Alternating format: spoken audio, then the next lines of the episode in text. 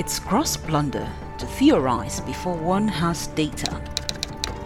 At Data Chart, we analyze, Our politicians are indulgent when it comes to dealing with crime. we interrogate, We need to increase the strength of the police. But right now, there are about 370,000 according to them. And uh, how do they cover Nigeria? we interpret, And the Trafficking in Persons Law has said that you cannot use any child that is below 12 in any home as a domestic help. we help decision makers and you understand the numbers. 78% of citizens agree or strongly agree that the news media should constantly investigate and report on government mistakes. Join the Data Chart conversation every Friday, 5 p.m. to 6 p.m. on Ray Power FM 100.5 Abuja. For inquiries and advert placement, call 0906 420 5487. Data Charts, powered by NOI Polls Limited.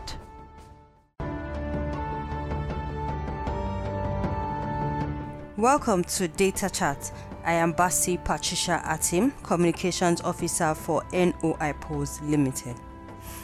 On the 8th of August 2023, NOI Polls convened various stakeholders within the health sector here in Abuja for a symposium called NOI Polls Converge.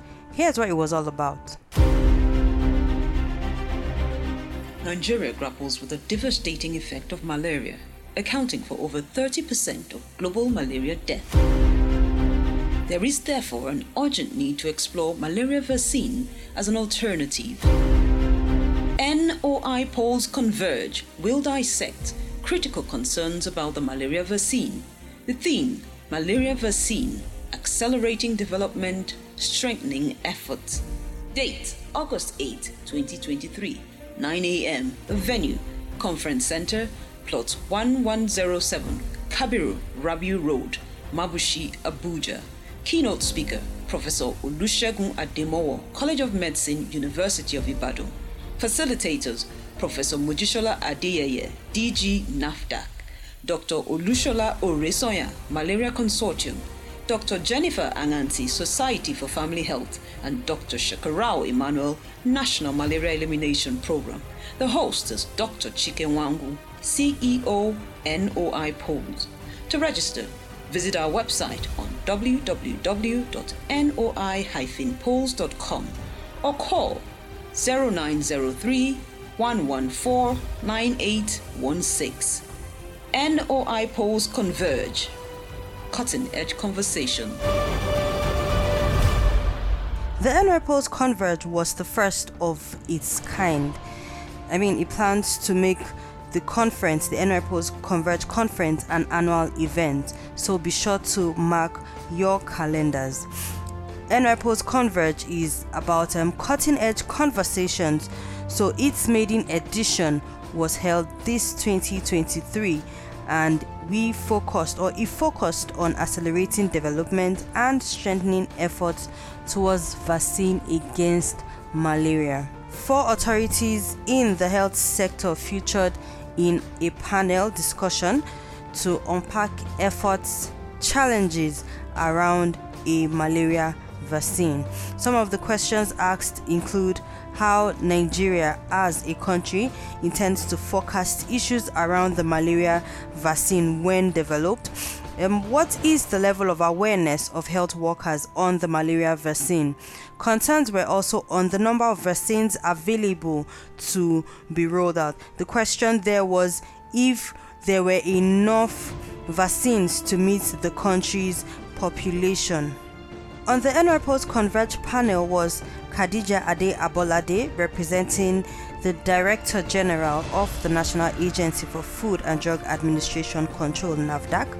There was also Dr. Jennifer Anyanti, the Deputy Managing Director, Strategy and Technical from the Society for Family Health. Also, we had Dr. Shakarao Emmanuel, who is the Assistant Director and the focal person for Nutrition and Malaria Vaccine at the National Malaria Elimination Program, NMEP, and Dr. Olushola Oresonia. She is the Senior Country and Technical Coordinator at the Malaria Consortium. Moderating the panel was Chukudebe Nwanze, who began asking Dr. Shakarao of NMEP that's the National Malaria Elimination Program, about how a vaccine can change the game against malaria. Taking so, uh, for example, um, early diagnosis, sleeping under an insecticide-treated net, um, keeping a clean environment. So my question then becomes, um, how revolutionary then is the malaria vaccine? Um, wh why is it? Why is there so much talk about it? How much of a game changer um, would it be? Uh, yes, uh, the malaria vaccine, as uh, recommended by the World Health pronouncement of the World Health Organization, uh, it emphasized the fact that malaria vaccine is a complementary tool uh, to other interventions. Uh, it will not be a, a kind of standalone intervention uh, as we have maybe for some other childhood uh, illnesses. Um, so yes, I know there is a lot of hype, there is a lot of anticipation, there is a lot of uh, hopefulness around the malaria vaccine. But however, it is important to put it out there that uh, it, it is just a complementary tool. And even when the keynote speaker was speaking, you would realize it emphasized the efficacy of the vaccine in that it is not uh, 100%. As a matter of fact, there are other interventions, uh, preventive interventions that even tend to have a higher preventive uh, uh, efficacy than the malaria vaccine. So yes, we are happy and the malaria vaccine globally uh, a welcome development, but however, it has to go uh, complementary uh, with other intervention and just like we have for other vaccines, we don't uh, see the possibility of having hesitancy. And it will even improve uptake of other uh, vaccine or EPI uh, programs, uh, you know, as it were. So yes, of course, it, has, will have its own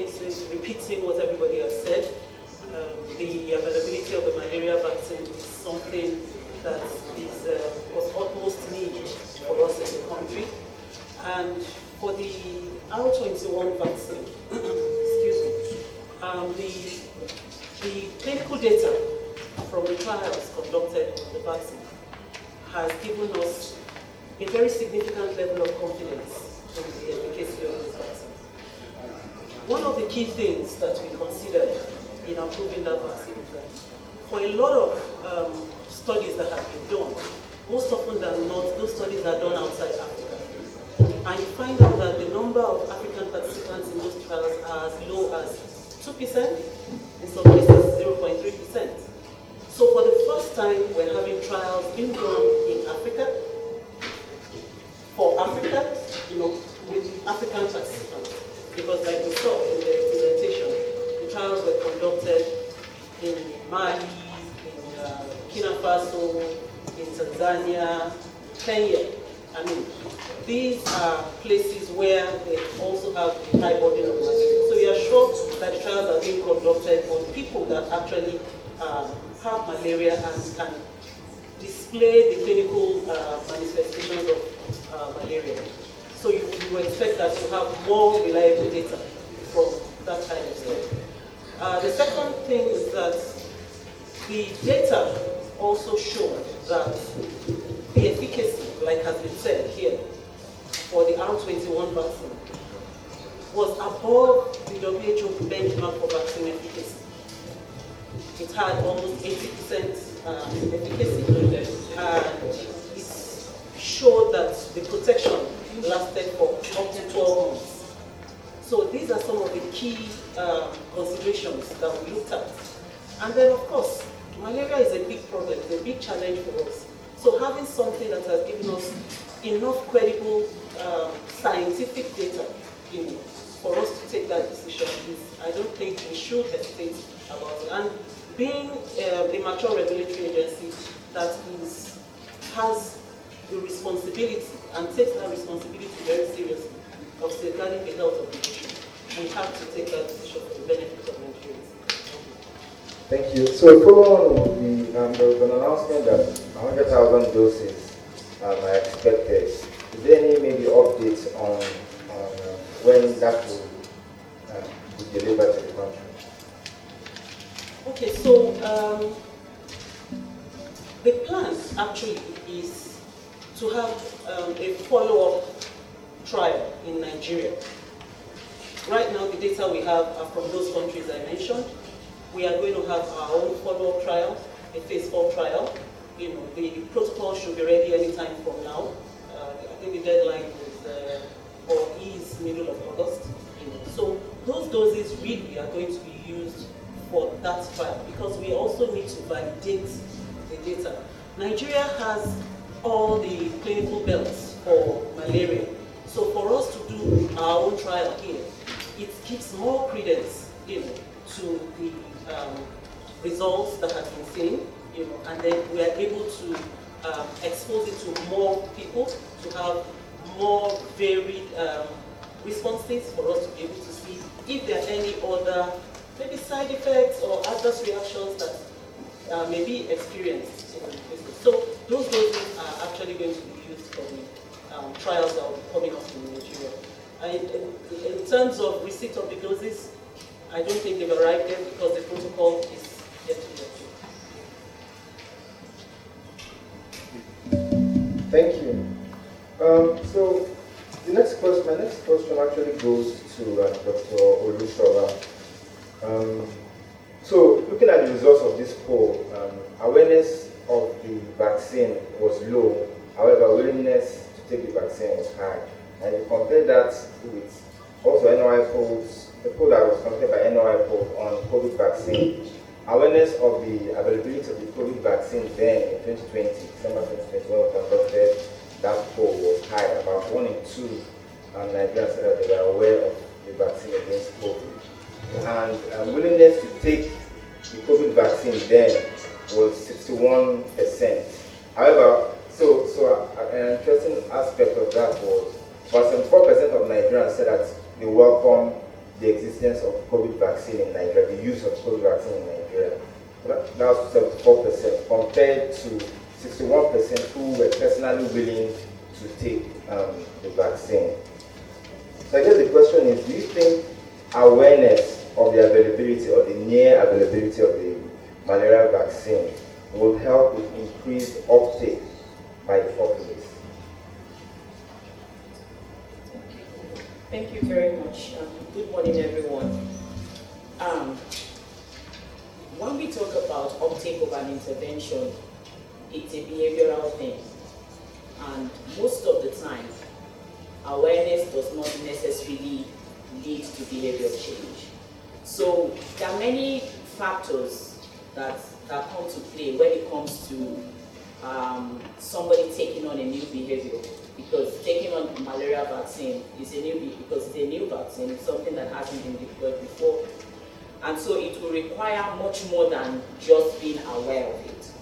Okay? So what the, the important thing and the good thing for malaria is that like we've seen from the polls as well, that a lot of Nigerians see and know the importance and the effect of malaria.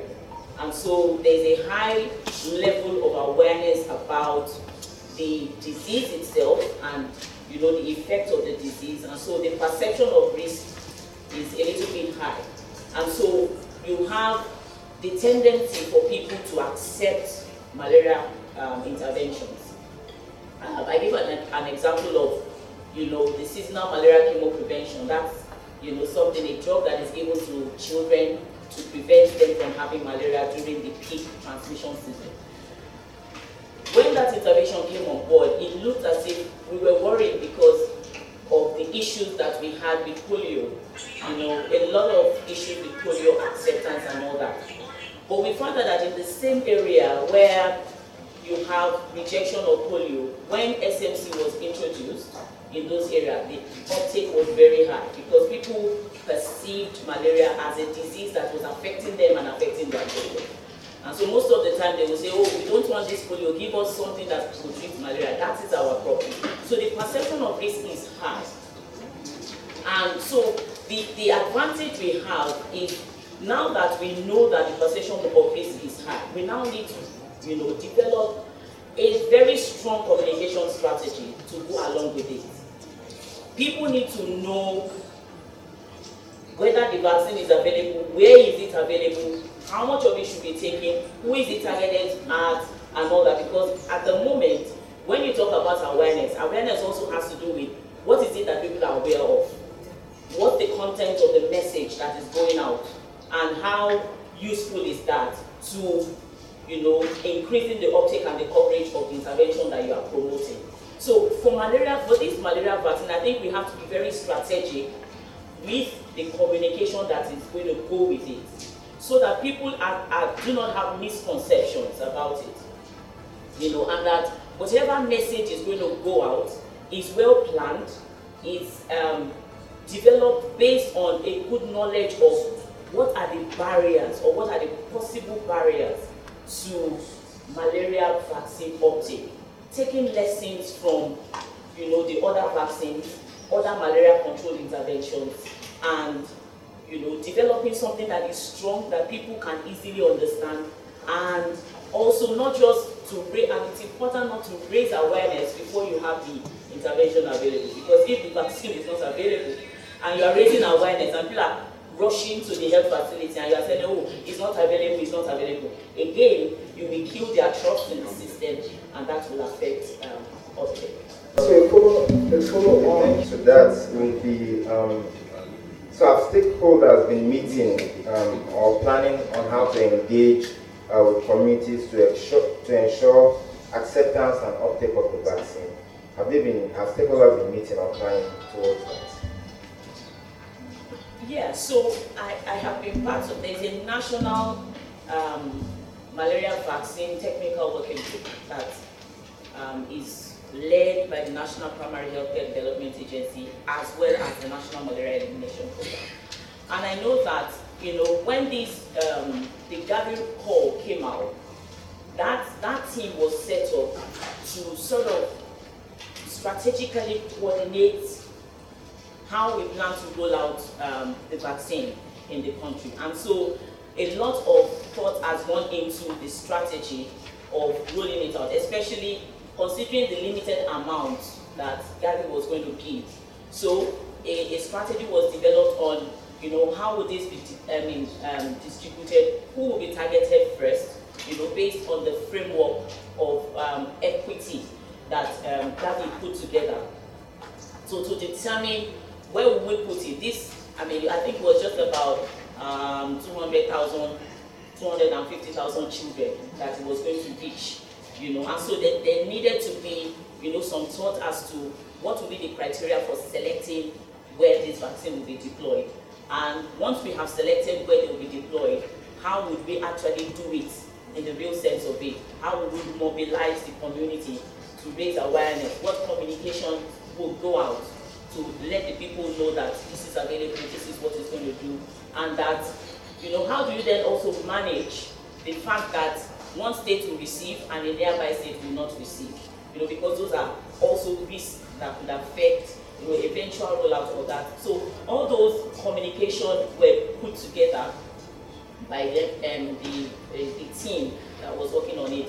But because we don't have the vaccine now, like I said earlier, there is no point raising awareness about something that is not yet available. So it will be important for us to you know, ensure that they are on ground, they are available, but before we roll out, we put that plan together, package it very well so that once we have the intervention, the communication goes seamlessly along with it. Thank you. Thank you very much.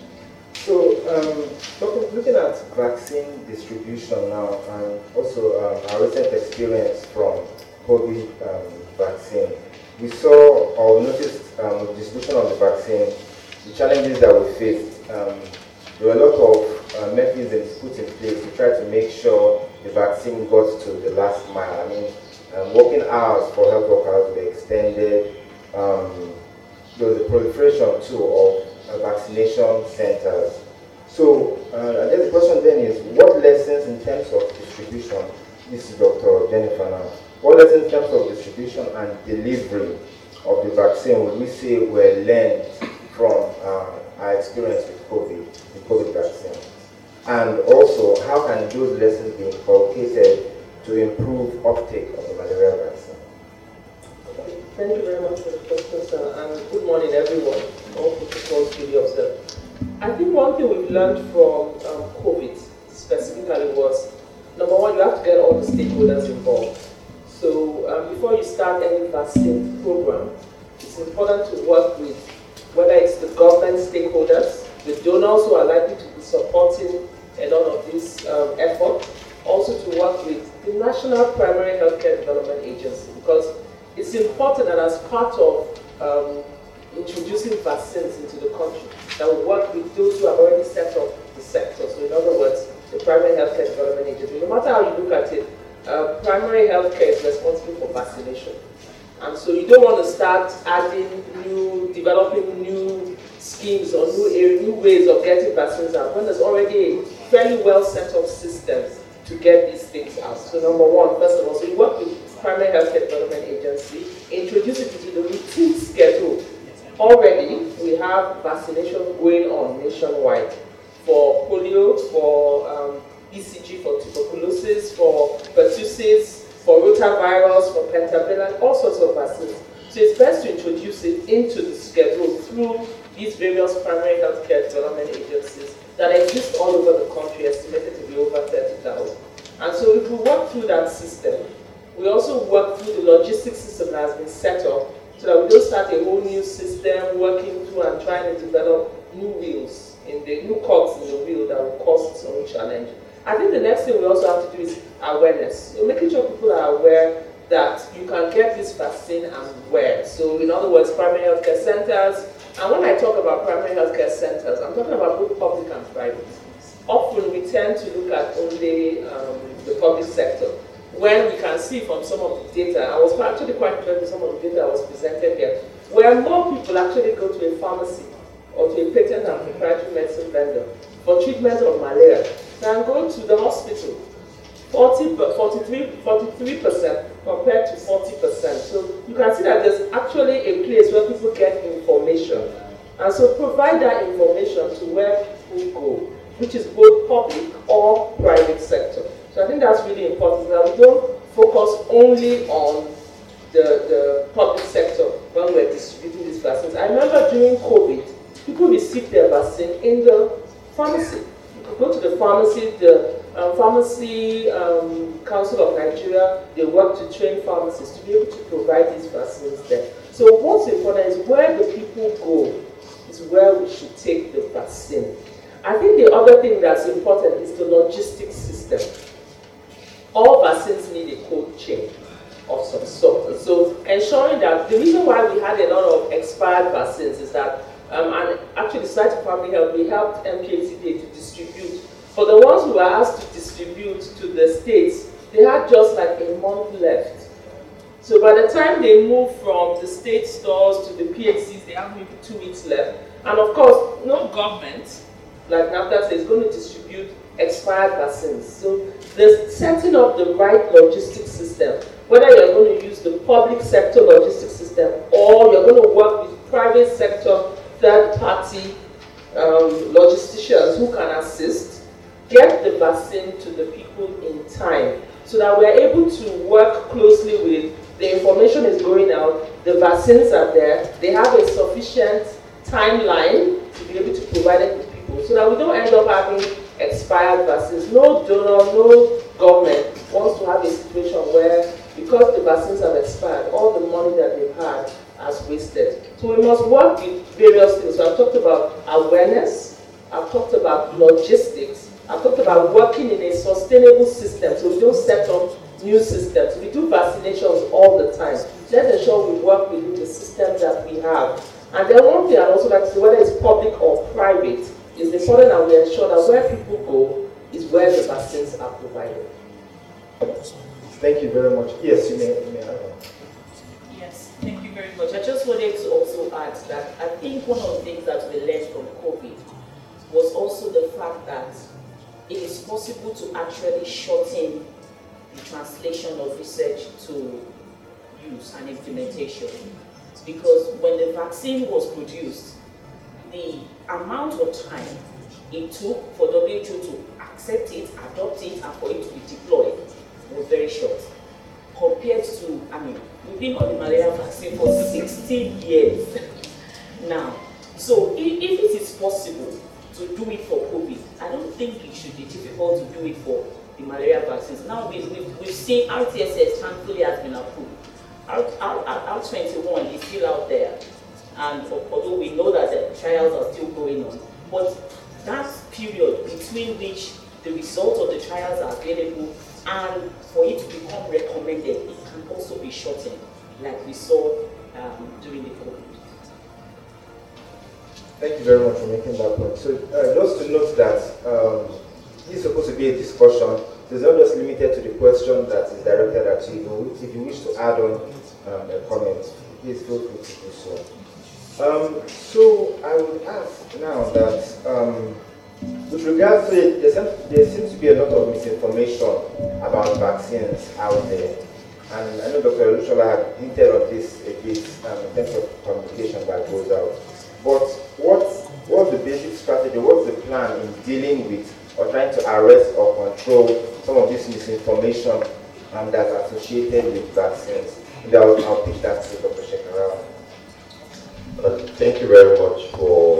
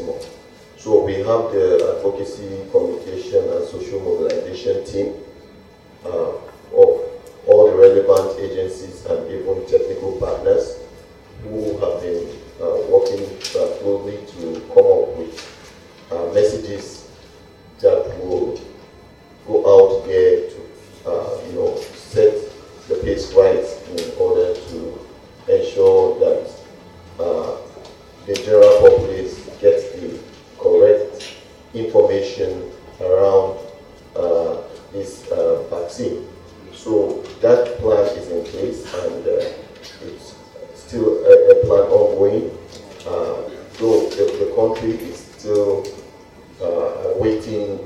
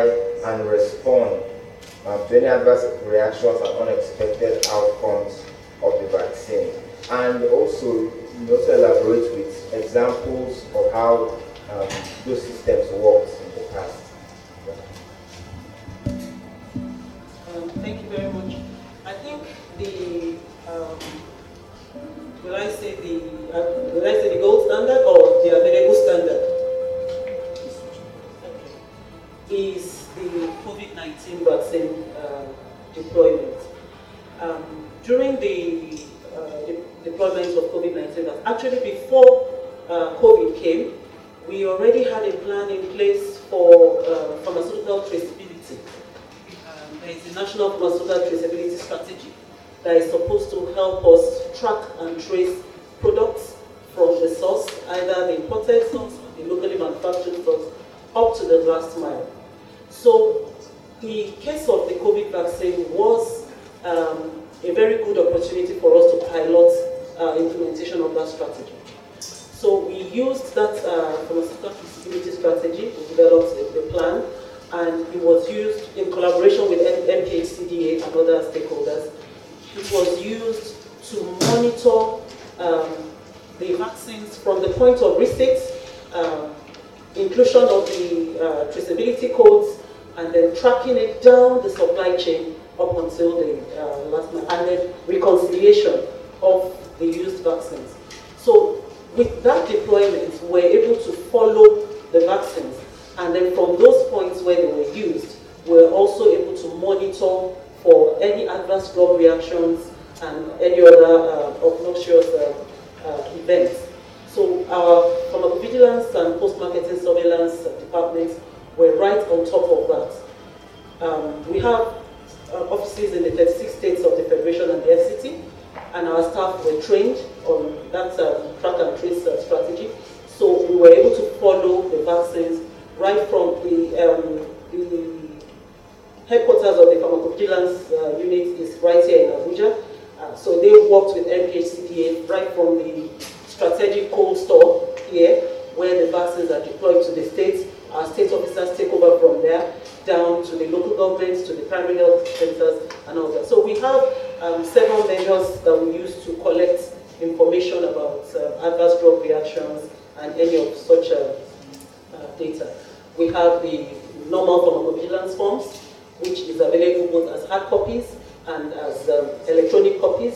We have the Med Safety app, which is a, a, a mobile app that you can use to report and this applies to any other products, any drug products and all of that. But it was this, we were able to actually see the effectiveness of these our tools with the COVID-19 vaccine. And the, the success rate was very, very high.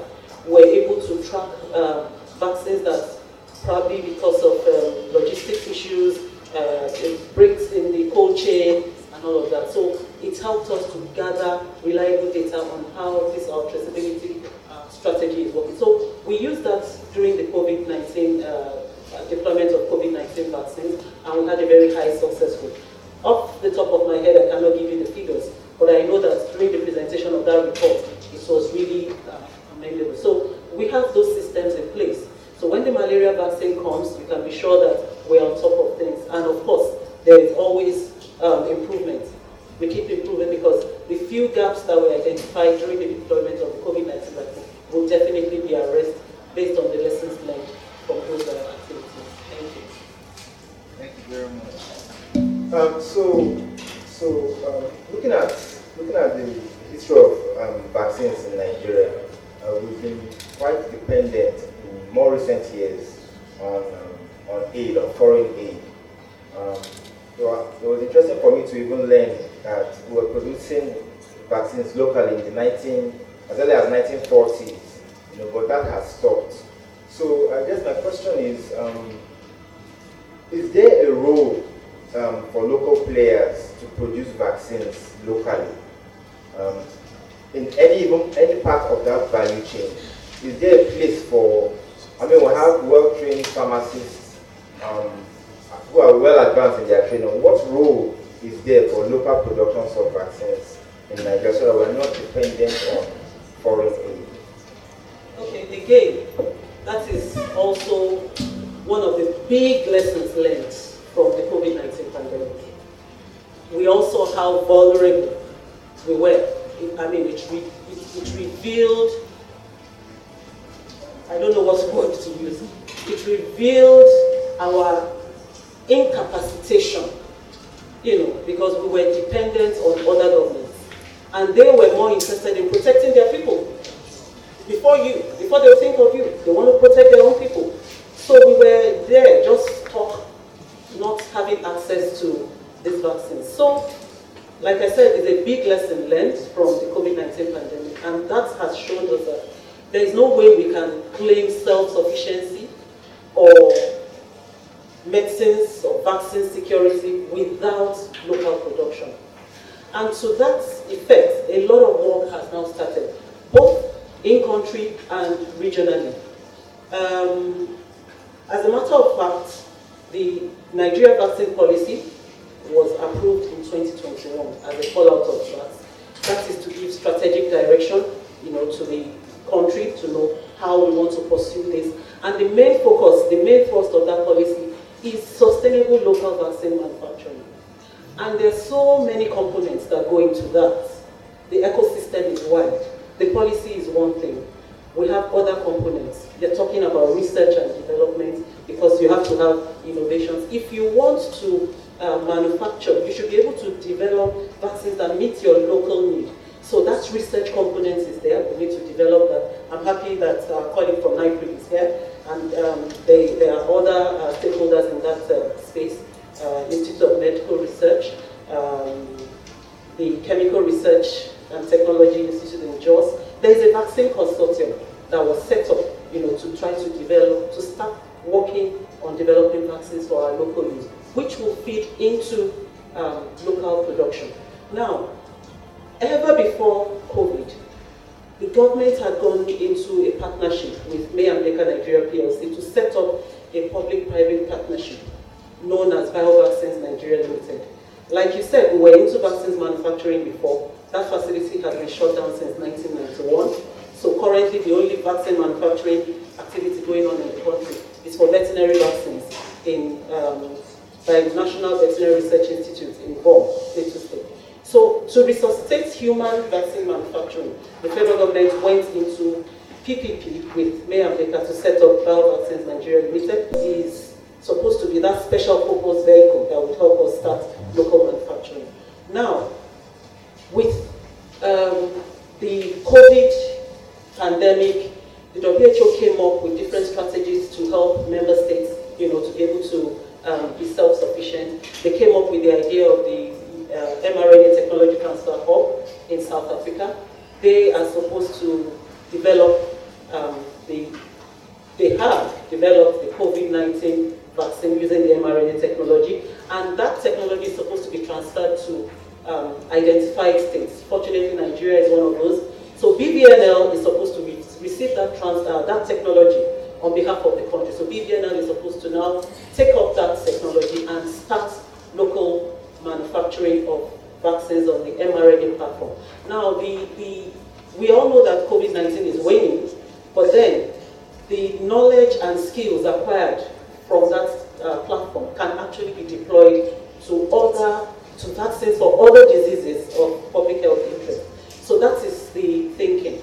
Now, apart from that, there are also other private sector players that have indicated interest in local vaccine manufacturing. A lot of talks are going on on that. So um, talking about the ecosystem again, apart from R&D, apart from the production component, there is also the talent building component of it.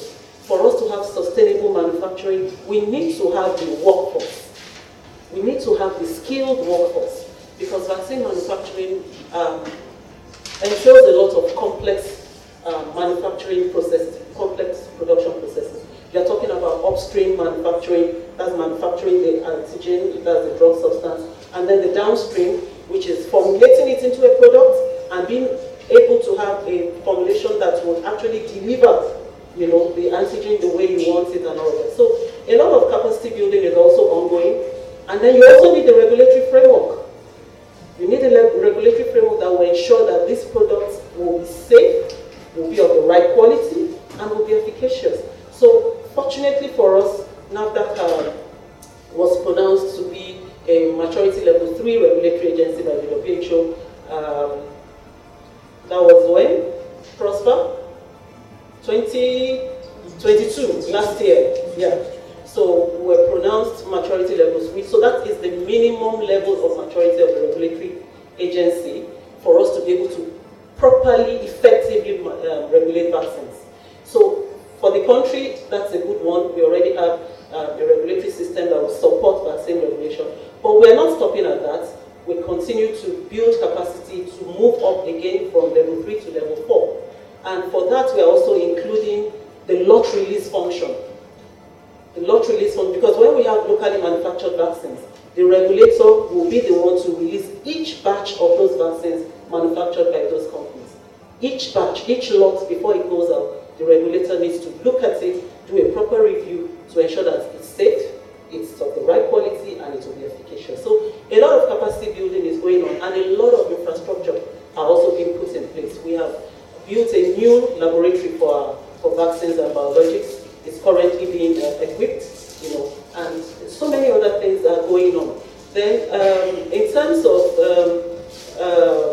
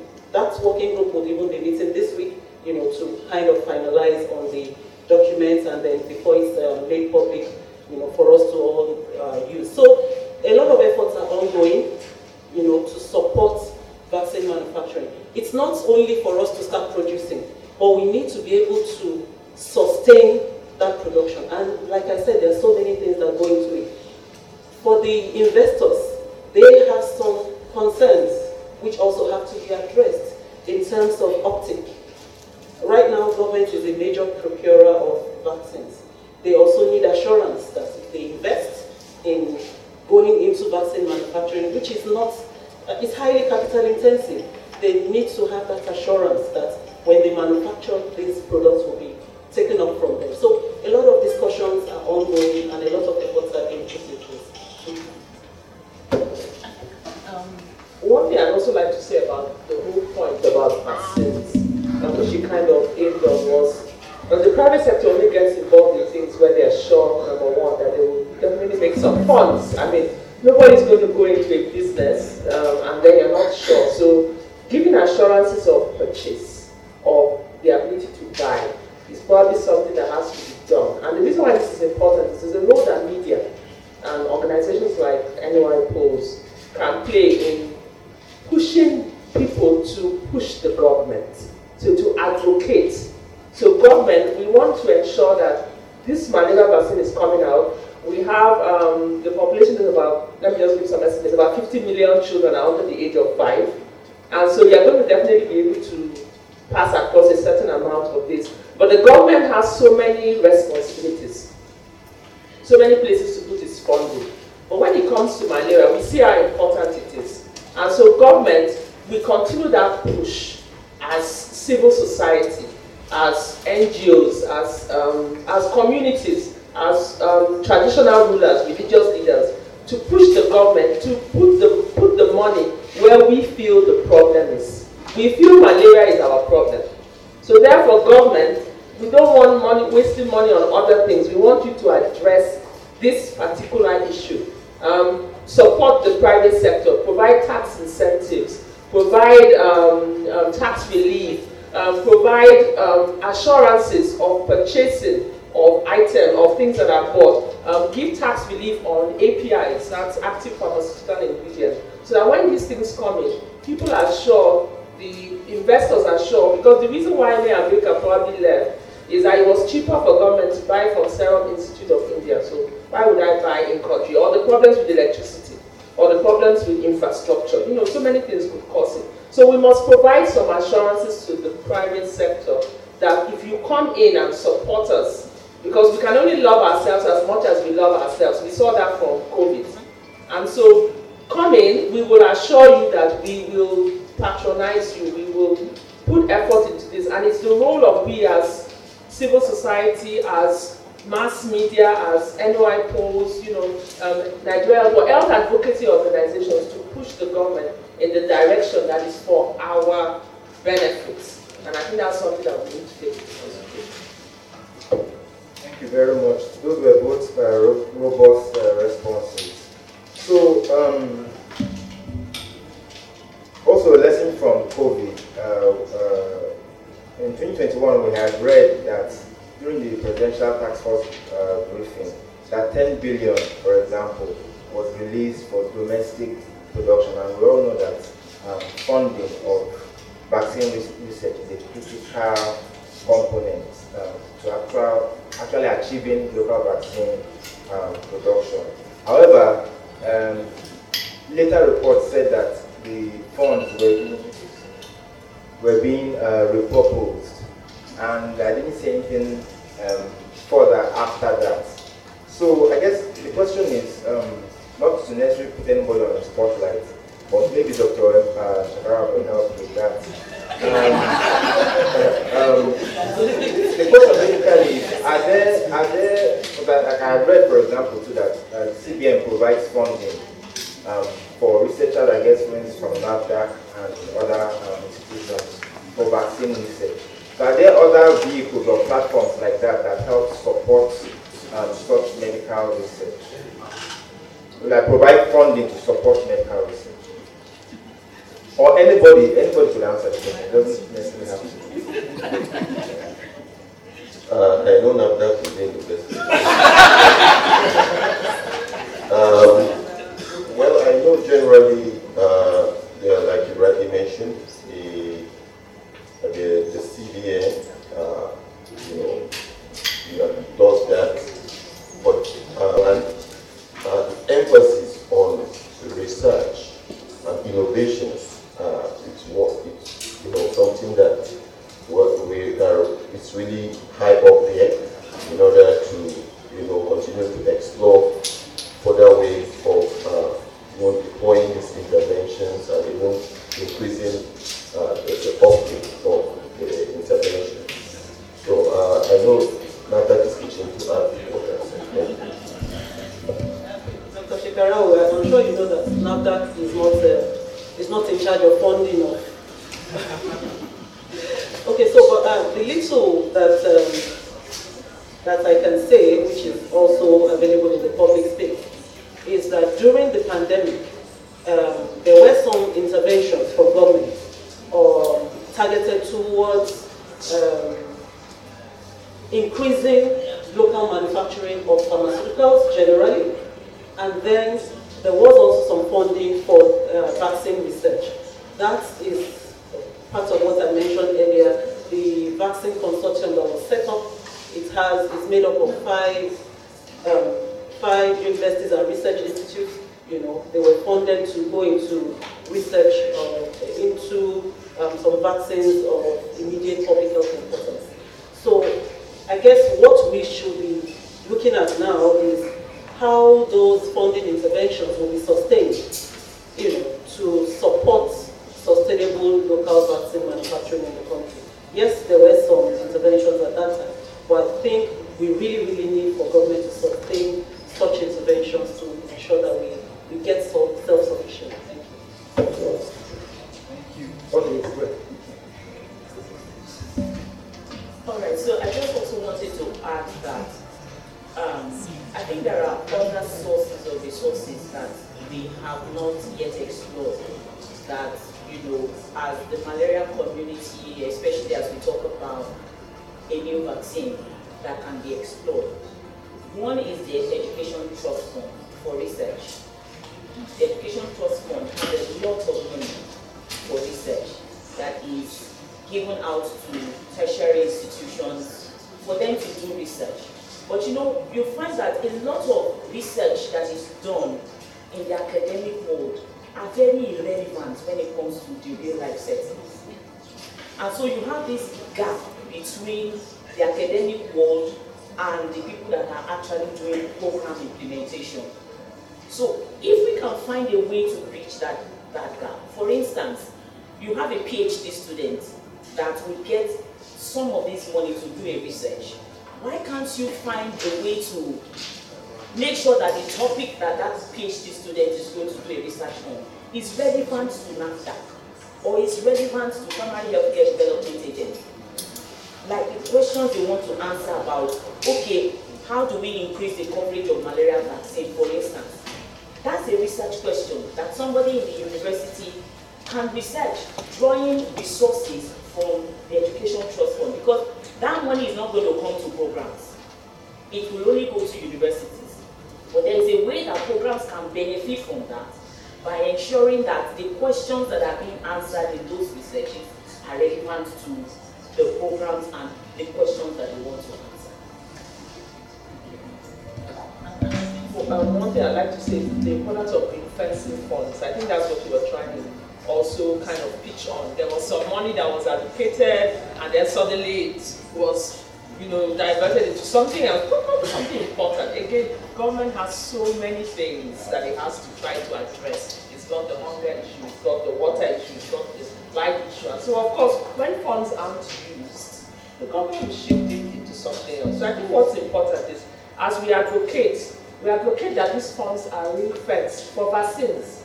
So in other words, um, CBN has decided that they have some money. COVID was important because the country was locked down. But this kind of knocks down 50 million children at risk of disease, at risk of severe malaria that could lead to death. You saw some of the numbers that came out. So what's important is we, we, we advocate to the CBN and look, we find some funds for vaccine preparedness in Nigeria and make sure that those funds are used. But if we just allow them to, after all, the, the money used for agric was ring fenced for agric. So why can't we ring money for health, for vaccine production, for, um, let me add another pet peeve, family planning products in Nigeria. But we, we don't take health as importantly as agri because we feel that there's no link or people don't take it seriously. Unless people take their health seriously, and malaria is very serious, so things will continue like this and funds will just be moving from place to place. I think it's really important that we, we, we continue to advocate to government that please fence health money the health money is used to address health. So that we have a healthy populace that can solve a lot of challenges. Are you know, inclusive or included. Maybe let me start off on the um, um, financing. I think one thing that we need to do, and I, I know it's been done in the past, but particularly for malaria vaccines, I think the country will need to develop an investment case that can be sold to the private sector and to other sources of um, funding. Because if we don't have an investment case, people will not see why they need to put their money in there. So it's very important that even before the vaccine comes, we begin to pull together a case for investment because we, we, we've seen what COVID did. We've seen the potentials that are untapped in the private sector.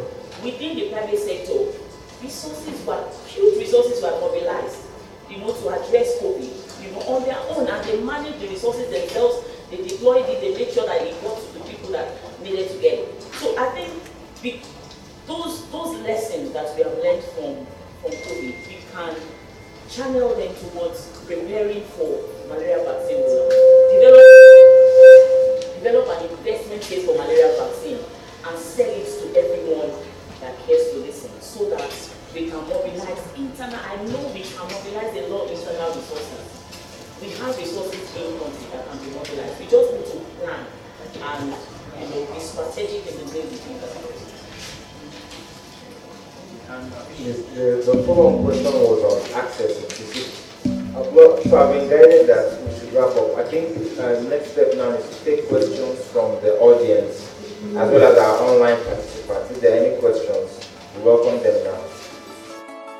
Today on Data Chat, you have been listening to a panel discussion featured at the maiden edition of NOIPOL's Converge. The panel featured Khadija Ade Abolade, who was representing the Director General of the National Agency for Food and Drug Administration Control NAFDAC. There was also Dr. Jennifer Anyanti, the Deputy Managing Director, Strategy and Technical at the Society for Family Health. We also featured Dr. Shekarau Emmanuel, the Assistant Director and the focal person for Nutrition and Malaria Vaccine at the National Malaria Elimination Program NMEP and Dr. Olushola Oresanya. She is the Senior Country and Technical Coordinator at the Malaria Consortium. Moderating the panel was Chukudebe Wanze. that's the much we can take on Data Chat. See you same time, same station next week. Do have a wonderful weekend.